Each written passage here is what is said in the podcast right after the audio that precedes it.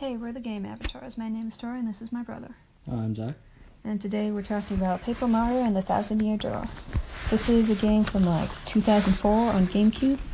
Um, what you're doing is you're playing as Paper Mario, and you're trying to find the crystal stars so you can save Princess Peach. Typical Mario plotline.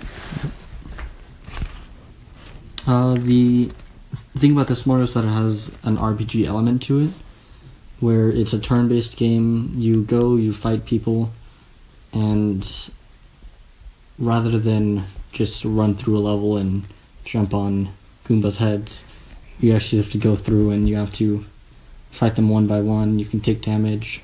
You've got partners fighting with you, and you have to take on multiple people at the same time. It's a more fighting style game. Yeah, it's interesting because when you enter a fight, you go into a theater thing. It looks like the fight is part of a play, and it's really interesting. And this occurs throughout the entire game. Yeah. So, a notable thing about this game is that there's, well, there's a lot of reading involved, a lot of dialogue, a lot of storytelling, but it's really good. And characters tend to have a lot of uh, character to them. Snarky personalities. Yeah, people will insult you just because they can.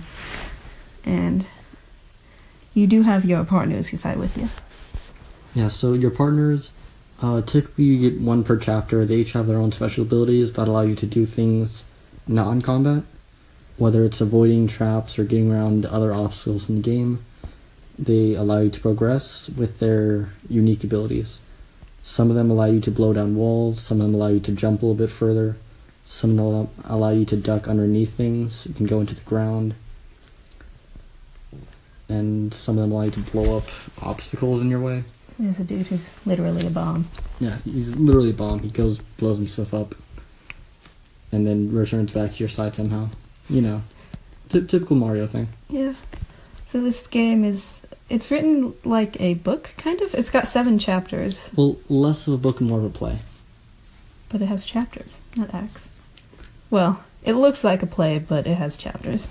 There's 7 chapters to match the 7 crystal stars that you have to find. Uh, each chapter takes you to a new location, introduces you to new characters, and open up opens up one or two new mechanics because you you'll usually get a new partner or Mario will get a new ability.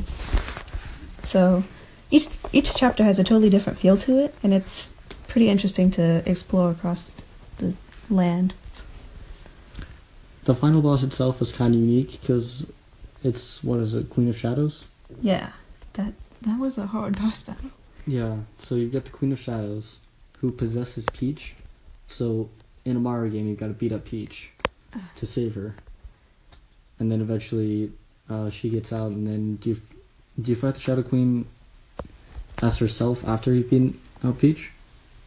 I don't know, I don't remember, but you do have to fight Shadow Queen Peach, and it's it's a tough battle. You need to level up a lot before you can reach it. Yeah. And let's see, Zach, what is your favorite chapter?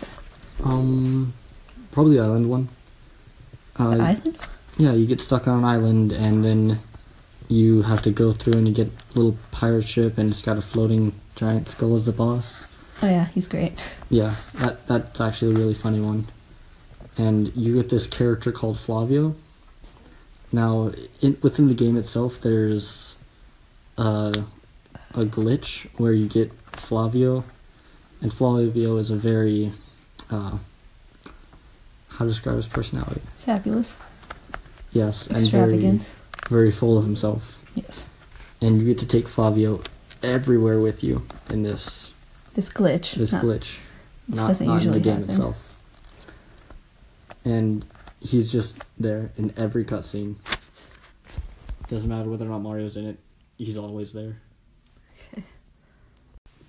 so that was my favorite chapter. What about you, Tori? Uh, I'd have to choose chapter three. I think that's a lot of people's favorites. It's um, the Glitz Pits. It's where you team up with a little Yoshi friend and you fight in a coliseum for. It's like pro wrestling kind of thing. A lot of YouTubers I've watched, they've mentioned that that is their favorite as well. Instead of like having an actual story, you just get to go and you just get to beat a bunch of people up. Yeah. What's more fun about that in Mario? Not a lot of adventure, but it it's an interesting mechanic. It is definitely a good one. And the characters are really funny. You, Yeah. you fight a lot of different people who act like pro wrestlers. It's hilarious. Okay. And that's enough for today. Thank you for watching. My endings are really sudden.